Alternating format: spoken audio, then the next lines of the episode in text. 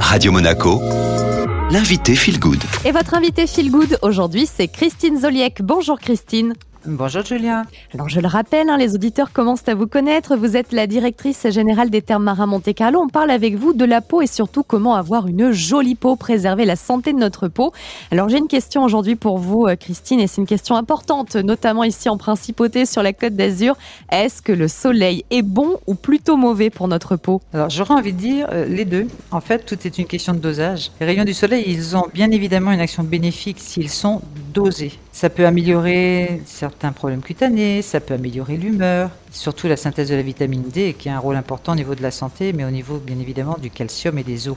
Et c'est d'ailleurs l'action bénéfique la plus importante au niveau du soleil. Donc le soleil à petite dose, on a parlé ensemble eh bien, euh, des effets positifs. Alors euh, généralement quand il y a le positif, il y a le négatif également. Euh, Est-ce qu'on peut mesurer très rapidement les effets néfastes du soleil, Christine? Les effets immédiats, on les, on les connaît. C'est le premier, c'est le coup de soleil. Le coup de soleil, ça s'apparente en fait à une véritable brûlure. hein. Ça peut être très douloureux. On peut avoir même des risques de cicatrices si la teinte est vraiment profonde.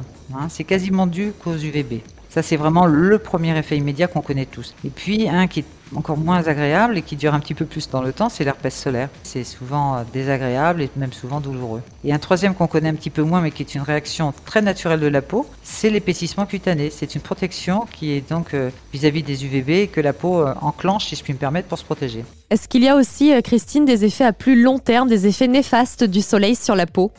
Oui, on ne parlera pas ici des cancers de la peau qui nécessitent un contrôle préventif régulier chez son dermatologue, qui lui va suivre les évolutions de chaque tache ou de chaque aspérité, mais on va plutôt parler du vieillissement cutané avec une sécheresse cutanée ou un teint qui ne serait pas homogène. C'est vraiment du tant aux UVA qu'aux UVB. Les UVA, si vous voulez, il y a une action directe sur le derme et sur l'épiderme et ça peut atteindre les fibres élastiques qui maintiennent la peau et ça modifie aussi le collagène. Donc ce n'est pas négligeable. Et quant aux UVB, l'action est sur l'épiderme. Donc oui, bien évidemment, les mécanismes sont complexes, mais avec un rôle central et majeur de production de radicaux libres. Eh bien, merci beaucoup, Christine, pour toutes ces explications. Merci Julien.